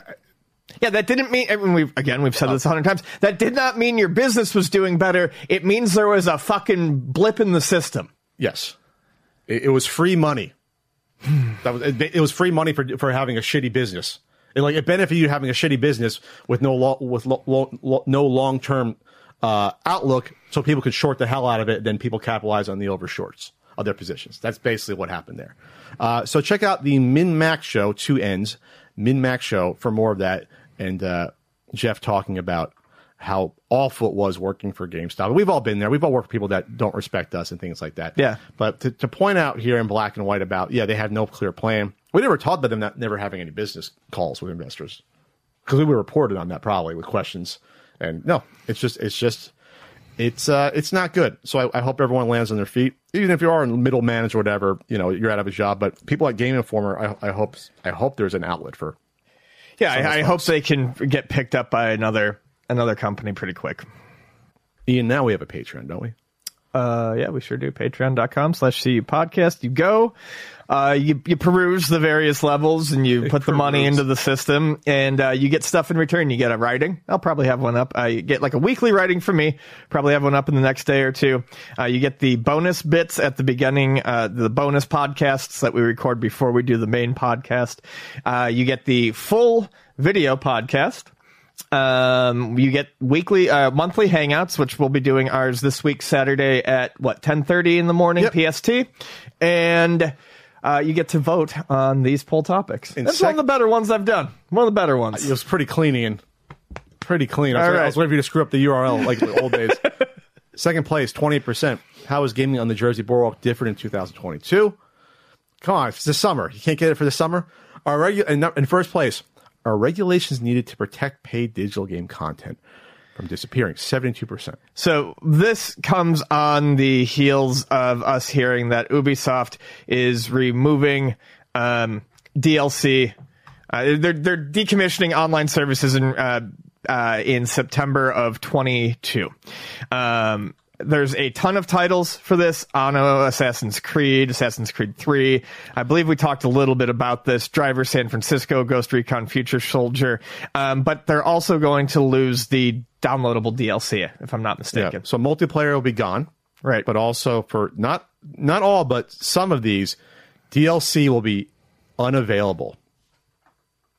So you're going to lose if you buy a basically if you buy a used copy of this game, um, you're not going to be able to necessarily experience what is considered the full picture of the game. So, you know, before we get into regulations, and I think Pat has some probably some more solid ideas about that than I do at the moment. Um, this is kind of something that to me, uh, there is almost no point now uh, to buying if this is going to keep happening there's almost no point in buying a game at release that you know is going to have dlc uh, you can buy it you can download the dlc you can save it but if at any point you lose that hard drive this dlc goes down. Um, you can't access it. You can't finish the game. These game of the year collections on the other hand that include all the dlc uh, therefore become a much much more attractive option. You're literally taking a risk and potentially losing out by supporting the game early. Um, and honestly, these Game of the Year collections are almost always, uh, or these complete editions are almost always the same price as the original game when it comes out, and you're getting anywhere from twenty to sometimes fifty dollars worth of DLC uh, on these discs included. But there are even some older Game of the Year editions that didn't have the DLC on the disc. It was just a key code that would then download the DLC for you from the servers. So not all of these are even, uh, you know, a, a safe purchase because you still can't access it. The key doesn't go anywhere. Sure. So, want to go through some of these here? Yeah. So Assassin's Creed 3, uh, the installation and access, the access to the DLC will be unavailable as of uh, September 1st. Um, multiplayer, most of these games are gone. Anno 2070, Assassin's Creed 2, you'll, um, Assassin's Creed 3, What- uh, the Brotherhood game. What I would point out too is like with PlayStation 3 and Xbox 360, I feel like it's kind of understood uh, at some point that this is going to go down. But with PC in particular, Well, on this list, the, the DLC for the P, PS3, Wii U, and 360, it doesn't say anything about the DLC. It just says multiplayer. So it's the opposite. The PC one, you're getting screwed Right. totally, which is And you would think the PC one would absolutely be the, the, one that would platform that would receive a lot of support or So- more support. Someone that's involved with the server uh, will have to let me know, like, what, why, why can't you even access it? Like the, the, the, the ping to, to check your token locally to make sure you're not pirating it. That's what's going down. Even if I have it installed, I can't play it anymore or have access to wh- whatever's on here. That's nuts to me. Uh, Assassin's Creed Liberation HD. I'm not familiar with that. Would, would that just be uh, a, a like a better version of, of three uh, no on idea. that? Uh, Revelations, unable to play multiplayer. Driver San Francisco. Installation and access to DLC will be unavailable. Uh, and there's more. Far Cry 3. These are, by the way, and when we get on this, these are games that are like, uh, some of these games are 10 years old or less. We're not talking 20 year old game. We're not talking 15 year, old games. Far Cry 3 is only 10 years old, for example. Sure. Um, as Zeke Dunbar here says on Reddit, uh, basically PC players are about to lose access to DLCs that they bought and owned with Ubisoft games that they own, as well as not be able to access Uplay exclusive weapons, content, and levels of those games. The multiplayer will be shut down as well. Console players won't be able to play multiplayer or access Uplay content, which means no play, no Uplay exclusive guns or stuff like that for uh, Splinter Cell, Blacklist uh, for Xbox and PC players. Um, it's weird to me that people have just accepted that there is an age for a video game. And at that point, it dies. Even if you bought it, you bought the extras for it, like that should be it. I realize a lot of this stuff is not exactly cutting edge or brand new, and that there's probably not a ton of people playing it, but losing access to it, even losing access to online, I can kind of, if I squint real hard, Yeah, a lot of people are playing it. Understand, Yeah. but losing access to the DLC is is bullshit. Yeah, because that affects your single player. Yes, absolutely. Especially if it's levels. If, it, if it's weapons, like, yeah, you still pay for them. You still shouldn't lose them. But if it's like extra levels and things like that, and and you hope that this wouldn't then tr- trail into bigger DLCs or, or mission packs for other things at that point. I'm not familiar with all these games to know what's what's missing from some of these games. Uh, for like, I don't know what the DLC to Driver San Francisco is. I guess we can look it up because now I'm, I'm actually curious if it is, is anything besides car uh, that that comes with that uh, because that's a big thing. Oh, okay, it's a big deal. Uh, two new routes, twelve new routes for all online modes. So twelve new for which game? For Driver San Francisco. Oh, yeah. So we're talking that something that could significantly a massive chunk game. of the game. Yeah. Um, okay, and that was free. So like that's going to be gone. The free DLC will include 12 new routes. This is from 2011 for all online modes re- releases. Um, director's clips, stats, other thing. Okay, maybe, maybe if they're getting rid of online, it's not a big deal for something like that. But anyway, yeah, it's bad. So, so Ian, how do you, how do you think we should we, should? Is there a way to address this? Regulations, some laws. I can picture Europe tack- tackling this before us. It's we're we're behind on everything in the fucking world. But at, at least for video games, we think we can we can at least catch up a little bit because they're way ahead when it comes to loot boxes, things like that. So, you think you think they would they would uh, set some laws at least in Europe? Yeah? I, yeah, I think they could, and I, I mean, I don't know what the the statute would be or how long. I, I also think if these games are going down, um, there should be a final patch that allows you to access that content to download it before it goes away. download it. It's on your local. No checking a server to make sure you have it, or make it free to everyone. That's what I'm saying. like, well, yeah, sure, that, at that's that kind of what I mean. If you own the game, do a final update that kind of includes all that. gives you everything that ever came out for the game. We're talking about ten years later, so if you bought it early on, it's like oh, it's ten. and you're not losing money because Yeah. I mean you're you're removing it from the storefront anyway. So do your customers a solid and give them at least give them a hard not a hard copy, but let them get that data onto their computer so they can preserve it and Yes. they have it for their own use. get all the DLC that was ever available. At some point, we were saying, or decommission it. All right, you have whatever. You have two months, three months to download it all for free. Figure out a way to do it, Ubisoft. It's not like you're not making money. You're a huge company. Yeah. You had a freaking movie about one of your games, for God's sake. Uh, did they ever do more of those movies? No. This is the first one. Uh, do that. Make it available uh, for a certain amount of time. Figure out how. I don't want to hear. I, I love people that are, are involved with these indus- industries about, hey, Pat, you don't know the cost for this. I don't fucking care. A company like Ubisoft has, Yeah. has the money. Figure it out. Yeah. Figure it the fuck out. Do it. I'm sorry for cursing. In South Carolina, people are saying, yeah, sometimes you're cursing too much. And, and I'm like, yeah, sometimes we don't at all. Sometimes the Jersey comes out. The Northeast comes out of us when it Can people stop trying to fucking tone police us? Oh no, it's not. It's, it was in jest. Most, Oh, okay, people, okay. But yeah, Sorry. Well, it's really about swear swear policing. Swear what it's called. policing, whatever. But anyway, so figure it out. If a law has to be passed, this is how I'd see the law going. And this would be, I don't know, controversial or not. I, I would think that there would have to be a requirement, maybe not for every single small company, for a huge company though, uh, companies that are like publicly traded, where they'd have to put aside a certain amount of revenue for each game in order to, for like a preser, let's say, let's say a preservation sort of fund. Sure. knowing that this will be a problem down the road, or that's set aside, so when this stuff happens, we can we can figure it out. We can figure out the server costs, and there's no fucking excuse at that point. You make you make uh, you make fifty million dollars off a game. You got to set aside, I don't know, uh, three hundred thousand dollars just to figure out these problems 12, 15 years later, and it's put in escrow, and then you can't touch it. sure. The company can't touch it when it comes to this. I actually don't feel like that's a horrible idea. I, it's not killing your profits. Yeah. it's not. And and the goodwill that it would do uh, for EA doing this and, and, and companies like Ubisoft or, or whoever else, I think it would go a long way. And like I said, I don't know the cost. Then put aside some money. Have that bu- have that budgeted in somehow. Yeah. Work it that. into the budget. Work it in. Reframe the problem. Don't say it's going to cost so much money to keep this up. Make it part of the budget. Work it into your budget. You want to raise games uh, ten dollars because inflation? I get that, or whatever. To seventy dollars. I think that if you had out front knowing, hey, games are going up, but guess what? We're going to put in one percent or whatever, 05 percent, whatever it would cost into this potential problem. I think I think the vast majority of, of gamers would be understanding about that. Mm-hmm. They realize it's not free to do all this stuff. We just don't know what the costs are. Explain the costs to us. Tell us what they are. Tell us what the obstacles are in place and what would be needed to remedy that. Like meet us like a quarter of the way. That's Yeah. all. Otherwise, you what you do is you encourage piracy more, and you encourage people to not support your products at all up yeah. front. If you want to Um, avoid piracy, a good way to do that would be to, I don't know, help your fucking consumers. Yeah. Yeah. Because we're talking, again, 10 year old games, sometimes less.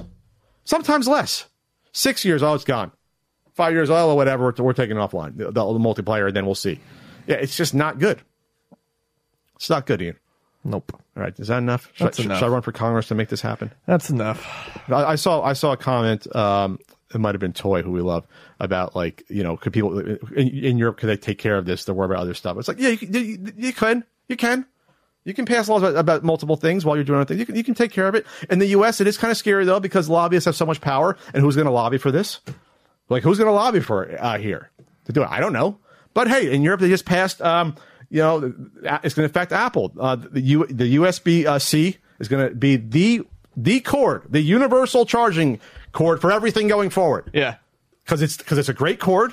It's one cord, and then we don't have to worry about all these different ports and different cores and all this shit. And you can even pass HDMI through it. So there, so there's the European Union saying, you know what, this is good for consumers. It's actually good for the industry. The only people that really hurts are people that want proprietary ca- uh, cables like Apple or other companies. Yeah. They make money off of those and they charge you twenty bucks. Now this is good. You don't need to fiddle around with a thousand fucking cables. We can't make that happen, uh, but Europe can do this stuff. Like we, we should be able to, but we if they fall if they do a, a law of, of protecting DLC, I would hope that it would come in, by osmosis across the ocean to us. I hope. Hey you, yeah you, got Bush? You might if you haven't tried the best products from our sponsor today, Manscaped. Taking control of your bush is important. These products are so good, you're going to be showing pride in your new bush-free yard. It's a fact that you'll have the best kept nutsack on the cold sack. Save big and be the most hygienic version of yourself by using our code CU Podcast for 20% off and free shipping at manscaped.com. Whether you're looking to go bald like an eagle or just in need of a safe trim, Manscaped is dedicated to helping you level up your full body grooming game. The grooming package I highly recommend is the Performance Package 4.0. Inside the package is the Lawnmower 4.0. This electric trimmer is a bush's worst nightmare. This trimmer is designed to reduce grooming accidents and shave hair on loose skin thanks to a ceramic blade and advanced skin safe technology. There's no need for night vision goggles. This trimmer has an LED light to allow you to mow the lawn in the dark. It's basic landscaping. When you trim the hedges, the tree stands taller. Second best tool in the performance package is the Weed Whacker. This fine tuned nose and ear hair trimmer will make sure your nasty nose pubes are under control. Instantly add some pep in your step with the Crop Preserver Ball Deodorant and the Crop Reviver Spray On Toner. With a performance package purchase, you get two free gifts the Shed Travel Bag and the patented high performance, reduced chafing Manscaped Boxers. They have a bunch of other products on their website to help you maximize your confidence and grooming game. Get 20% off and free shipping with our code CU podcast at manscaped.com. Kate Bush may be trending at the moment, but your bush needs some help. That's 20% off with free shipping at manscaped.com and use our code CU podcast. It's time you level up from the Amazon to the Amadong with the ultimate bushwhacking tools from Manscaped. We got voicemails again. We got voicemails. I feel like I ranted that last topic. Did I rant? It's all right. It was a decent rant. Yeah, you did all right. Thanks again. Uh, you go to anchor.fm slash CU podcast. You go leave a voice message. Please try to get the uh, question off within like seven, eight seconds. Just because I got to pre, I got to, I got to, I got to go through these and filter them, and it takes, it takes me an hour to go through some of these. And uh, hopefully, hopefully, we like what you have to say and we respond. First one here. Hey, Pat and Ian, this is Sean in Schaumburg, Illinois. Uh, I work for the suburban newspaper out here, and recently, as part of my job, got to tour the Stern Pinball Factory Ooh. for a business story I was writing. Uh, right. Got to see how they make all those wonderful games we enjoy. It was a real pinch me moment. I'm wondering uh, when you guys had your first big pinch me moment in your job where you said, I can't believe this is what I get paid to do. Uh, thanks. Love the show. Uh, a big one for me was actually when uh, Andrew Borman took me and took me and Vonnie, and uh, we got to go see the um, Strong Museum archives. Uh, never seen anything like that. It was cool as hell. Uh, probably would not have ever been able to do that without you know doing the podcast and uh, you know uh, having you know some some YouTube presence. So that was probably it for me. Um, it wasn't a job yet, which is why, but it showed that I guess the outreach was getting further. The first time I was ever out as a guest and they paid, they gave me a nice hotel and they gave me, they paid for my, my airfare was uh, Portland Retro Gaming Expo in 2011. I'd gone to two or three conventions before that. I'd gone to a couple of MagFests. I went to Screw Attack Gaming Convention in 2010. That was my first panel. I had 10 a.m. Saturday morning. Only 10 people showed up. Um, but the first Portland that I went to before Ian came out, when it was still at the at the DoubleTree, uh, it was it was in, it was below the parking garage, Right. And it was October, and it was like 95 degrees somehow in October there, and below a parking garage, not good airflow, and I mean, people were people were dripping sweat, but it was like it was before before the prices increased on anything. So I remember packing up like a, uh, you know so much stuff. That's why I got like the super batter up for like seven dollars in the box stuff like that. I remember telling you all the crap I got Yeah. there. That was great. And I remember being at the panel there and literally having paper towels next to me to get to wipe the sweat dripping off my forehead. But I did a great, uh, I did a panel there. It went off well. I showed Mr. Gimmick video. I remember I, I, I told you I edited in 24 hours Yep. just for that. Man, I had energy 15 years ago or 12 years, whenever it was. um, but at that point, I was like, wow, this is cool. People like me enough and respect me enough that not only want me on here, they're willing to help me get out to these events because I can't afford it myself. I definitely couldn't afford it in 2011 uh, to do th- that sort of stuff. Uh, I That's mean, what- from that angle too, I would say Yeah. uh, my first uh, Magfest. You know, where I, you know, I was recognized, and Sure. you know, uh, I had a room, you know, uh, taken care of for me, and I was flown out. Yeah, that was pretty cool. that was that in 13 That was t- or 14. 14. My, 14. The last ones I went to. we started in 2013 in the summer, and then 2014 it was that June That's or that right. that January. that was our last one. That's right. My only one. Because they said they were going to give us a panel next year, and they then they tore it away. And I said, "That's it." Hey, Pat. Hey, Ian. Here's my question. Oh, by the way, Jeff Dickinson, Dallas, Texas. Okay. Track and field. That was a challenging game back in the days, and we used to use that pencil. I don't know if you remember guys doing that to the arcade game. And then NES had their version. And the one that we played the most was Track and Field 2. And it was still challenging, but kind of sort of sucks. Okay, Jeff, I'm going to cut you off there. Track and field two does not sort of suck. It does not. No, it does not sort of suck at all. It's a fantastic game. I love it dearly. Four, four and a half stars according to a certain NES guidebook. the character sprites alone in that game, I don't think are talked enough uh, about. It. No, they're great. how tall your character is when you do the pole vault and you're doing like the long jump. Are you kidding me? It's like it's like the size of the screen. The number of different games that you can do in that are totally different. The Taekwondo is a fighting game and fencing. There's there's so swimming. much there's so much um variety in that compared to the first one. Yeah, and most and most uh, hammer throw and most of the controls for a game like that, they're mostly intuitive. Uh, you have the, skeet shooting in that. Uh, the only one I, I used to have trouble with was the uh, the the uh, the parallel bars. That was the one I had the most trouble with. Yeah, I don't think I I can't. I never. I'd have to give another spin at that. I used to get past it the first couple of days, but not the third one. Mm-hmm. But then, hey, you want to relax on the weekends? Well, you can go hang gliding and do a and then do a gangster shooting event that you can use a zapper for. Are you kidding me? Try and then arm wrestling, where it's basically ripping Yeah. up over the top. It's a film Yep. over the top. Are you? You cannot say track and field two kind of sucks. Are you joking? Sorry, Jeff from sad, Dallas. sad Jeff. Sad. Come on, give it another go. Hi, Pat and Ian. Dave here from Edinburgh, Scotland. Hey, Dave. I've just started working on my second game history book, and this time it's all about the run and gun genre. Through that work, I've managed to play some great shooters I'd never tried before, like Konami's Mystic Warriors or things like Ranger X on Genesis. My question is aside from Contra, what are your go to running gun shooters, or even some obscure ones you'd recommend people try? Thanks very much. Love the podcast. Keep up the great work. Cheers. Mercs. Love Mercs. Yeah. Overhead, no one really talks about Mercs that much. Uh, I mean, Smash TV is a run and gun shooter, I guess, but it's not, it's not obscure, but people don't talk about it as a run and gun kind of. As far as kind of like a, a more traditional run and gun, uh, the the Metal Slug series has Metal Slug. been uh, a favorite of mine. I love Metal Slug, especially the third one. It's like and uh, Metal Slug Contra on steroids. Metal Slug X is probably my favorite of the Metal What was it, Slug like series. nine of those? How many of those are? Seven, I think. Or from seven to X, like the, like the iPhone, they skipped like the nine. No, X was a remake. Was uh, uh, kind of a remix of two with less slowdown and slightly changed uh, enemy patterns and Slow stuff. down. Uh, I don't know. Give me the give me the original Commando in the arcade. Just simple, just like one hit deaths. It's, it's erratic. I love stuff like that. Hey, Pat and Ian. It's Patrick from Elgin, Illinois. So I have a what three games would you bring to a desert island question, but with a little bit of a twist. For Pat, I would like to know what three Sega Genesis games you would bring. Oh my God, what? And for Ian, I would like to know what three Super Nintendo games would you bring. Thanks, guys. Oh god, I think it'd be easier for Ian versus me because I gotta look at like top Genesis game lists. lists. Is is there is there is there like a a strategy game that you could repeat the play and it's different every time, like Civilization on the Genesis? Is there something close to that? Sure, there is. Um, I got I gotta look that up. I would probably take Civilization. Damn it! I would take uh, I would take Civilization on the Super Nintendo. I would take uh, R Type three, and Oh. I would take I would take an RPG. I'd take Final Fantasy six.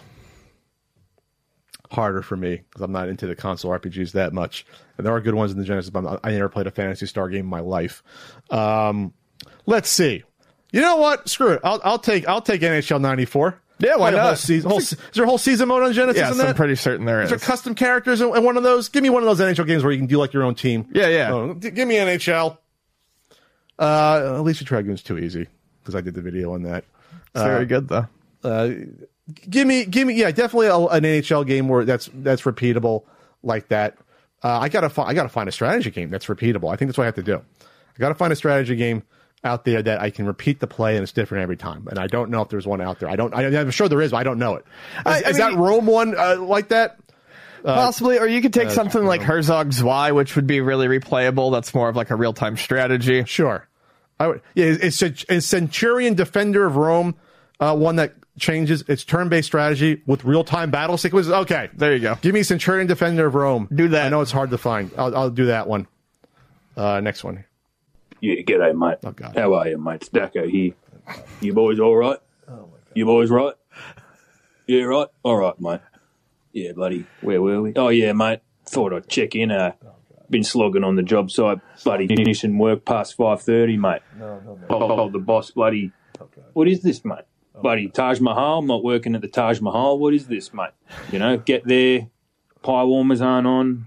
It's not good enough, mate. Anyway, mate, enough about that. I- I'm, I'm on my way to pick up Warwick. I'm just waiting in the ute. He's about to Warwick. come out. Thought I'd check in, send my regards, boys. Thanks, Jacko. You got the Sega Master System uh, logbook coming soon, mate. Yeah, that's right. Thanks, because mate. I like Sega down under. Okay, Okay, thanks. thanks for checking in, Thanks, Deco. We, we thanks, miss, Taco. we miss you. Hasn't been the same without We you. We miss you totally, fully authentic Australian Deco. We totally miss you. It's good, good, good to hear from him. There.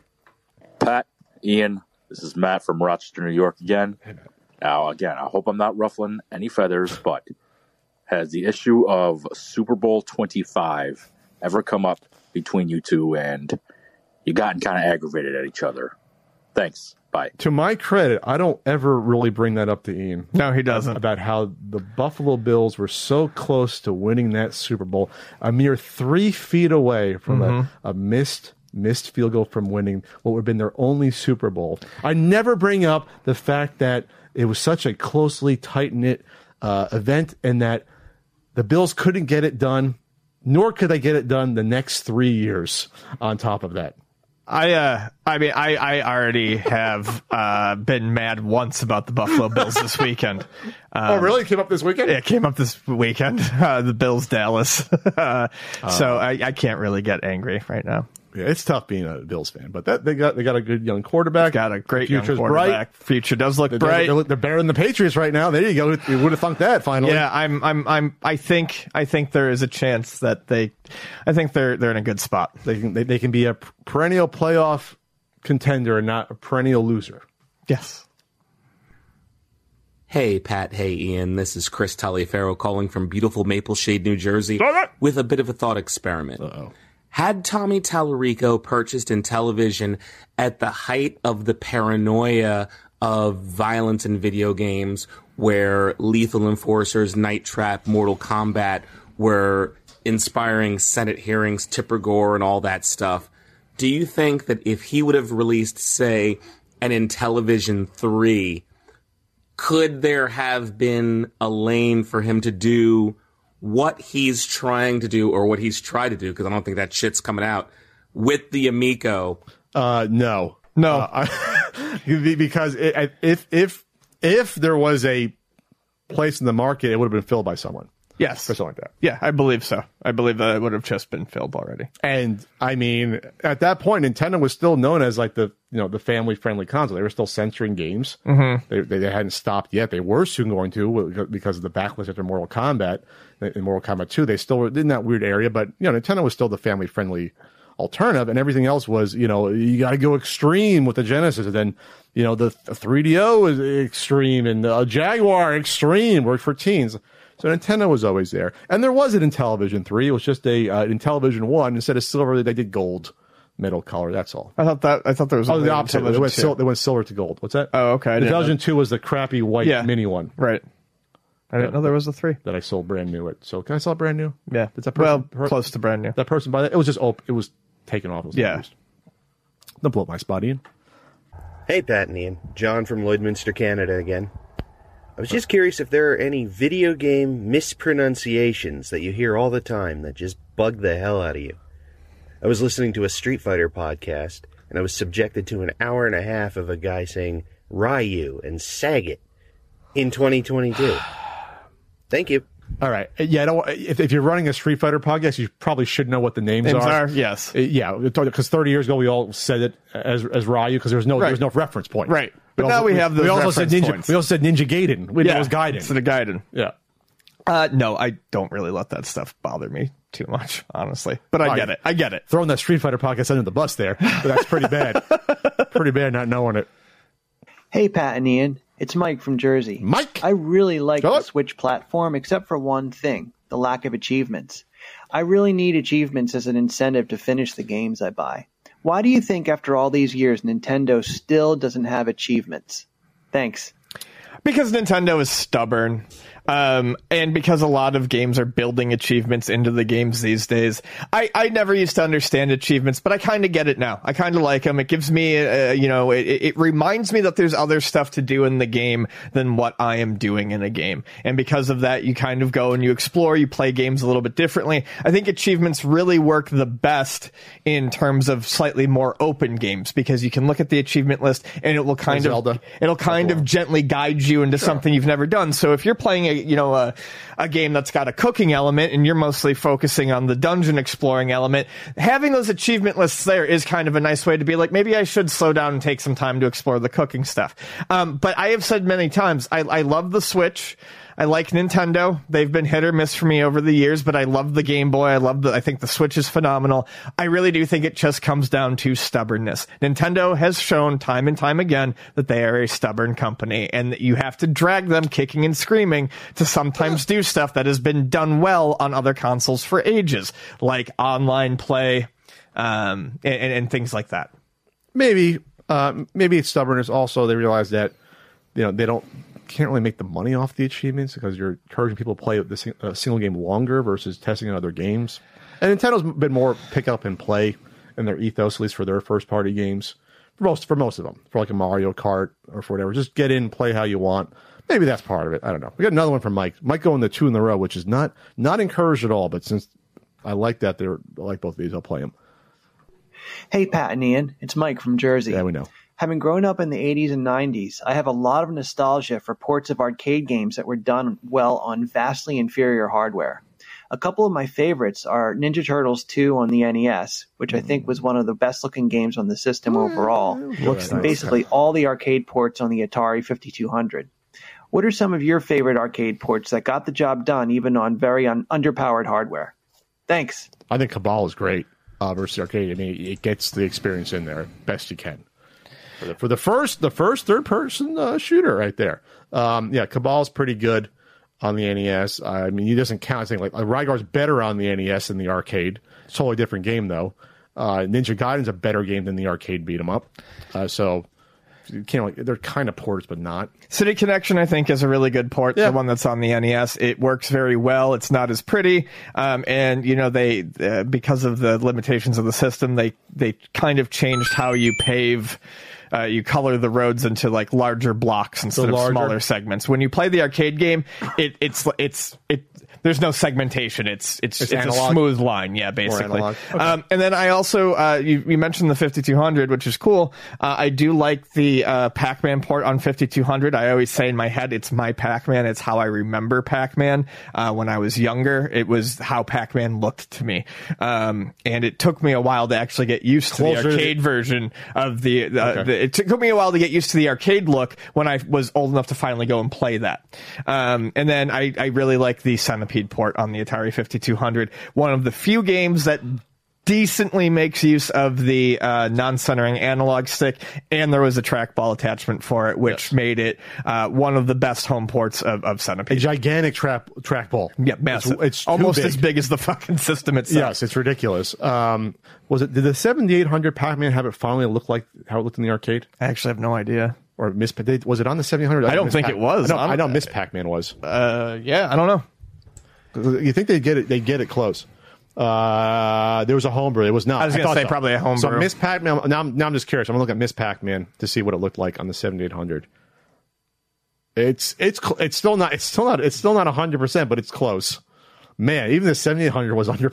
Oh, I mean, obviously, it Man, was. I thought by the 700 because on the NES they look exactly the same. No, a, a lot of a lot of the 7800 God. games don't look good, man. How could how could they do that? Anyway, sorry about that. We'll do a few more here. That's really disappointing. That doesn't look like the arcade still. Hey guys, my name is Ed from uh, Houston. Want to let you know maybe the demand for NES games have gone down. This is a story I was referencing before. I forgot where I heard it from. Here it Okay. I recently went to a uh, retro video game store near me, and it's possible the guy was lazy, not feeling it. They're a brand new store, uh, about open about six months. Uh, but they took all of my Star Wars N64 games. However, they didn't take any of my NES games, and the reason the vendor said was they don't sell. I'm not going to take them. So I said, sure, no problem. But we're talking good games: Sky Kid, uh, Rush'n Attack, uh, Jackal, uh, Batman on the the Sunsoft one, uh, Q*bert. Usually these games, I know they're not big ticket items, but I would think they would at least sell. Anyways, uh, love you guys. Hope your day is good. Bye. Um, while those are games that I would consider fun and good, I would also say that in a down market in a market that is not as popular as it once was. Rush'n Attack's not particularly rare. Uh, it's it's not. It's not rare at all. Um, Jackal, It's common. common. Q*bert, Common. common. Um, these are games that could easily start piling up in in a, in a back stock room. So do you picture if now if the if the- if the pandemic will say pushes over that you, you could see a, a, video game store saying saying wow we got we got enough of these we got like two or th- maybe two each of these and we don't need any more of these we don't we're not going to sell the ones we have basically It's it's possible. Um, I don't know that that's necessarily a great business decision if you have the money. I mean, you generally want to take in stuff. Here's the problem. We definitely at Luna do pass over stuff, but the more stuff you pass over, you kind of you have to be careful with it because people won't come back. exactly People won't come back. They want to be able to take everything there that they no longer want and leave with it. And yes, we have passed on things at Luna before. Uh, you know, I didn't ever need another copy of Golf for the NES. Um, but silent service you, you take that stuff in, uh, you, you give a, a dime or a quarter for it, and if they ask, you tell them, "I can't really give you anything You for pull this." the if you, Land. if you want it back, you can have it back, but we, we can't really give you anything for this. But you do. I, I, I again, I, I'm kind of going off topic here, but I think it's important for places that do buy, sell, trade to take in as much as feasibly possible because you lose you lose trade in customers if you r- turn down too much. you do the FuncoLand these be they give you like two, five cents for a Super Mario Duck Hunt Right. back in the day they gave you nothing for some of those games Right. obviously the other ones I gave you more, but like for something that everyone didn't want, everyone had and didn't want, they gave you that. That's, it's interesting. I, I think, uh, yeah, I never heard of that strategy, but it's almost like you're right. You have to maybe lose money now in order to make sure stuff comes in from that same person. Right, later. especially if they're bringing you good stuff. If it's someone now, if it's someone who's come, we used to have these people who'd come from the flea market every Sunday and just bring us bags of trash. Oh. and like those people, I had no problem turning away because it's not like they were ever bringing us good stuff. They were they were turning in hundreds and hundreds of trash games to build up like hundred and fifty dollars in credit to buy our good Those- stuff. that was my competition at the at the swap meet. Not interested in that. Not interested in that. But you know, your average customer who's bringing in a mix of good and bad, you got to take the bad with the good. You just obviously you can be like, hey, listen, I can't give you the highest amount for this because we have. But I can Yeah. take it off your hands if you want to get rid of it. And most of the time they're like, yeah, we don't care. We just want to get rid of it. Sending them back with that stuff would be worse. Gotcha, gotcha. All right. Feels kind of empty without it, someone checking in, but Yeah, that's that's, that's that was it. it, for for our for our voicemails this That's week. it. Unless we get a new regular caller. Wow, I feel like I've just been pantsed. I feel kind of like weirdly uh, open and naked, nude. exposed? Yeah. yeah. exposed. All right. We'll be back in a week. That was it for our podcast. Thanks to everyone for supporting us, and uh, we'll get to the real victory lap soon enough. No rush on that. Soon enough. We'll get there. We'll talk to you later. Bye.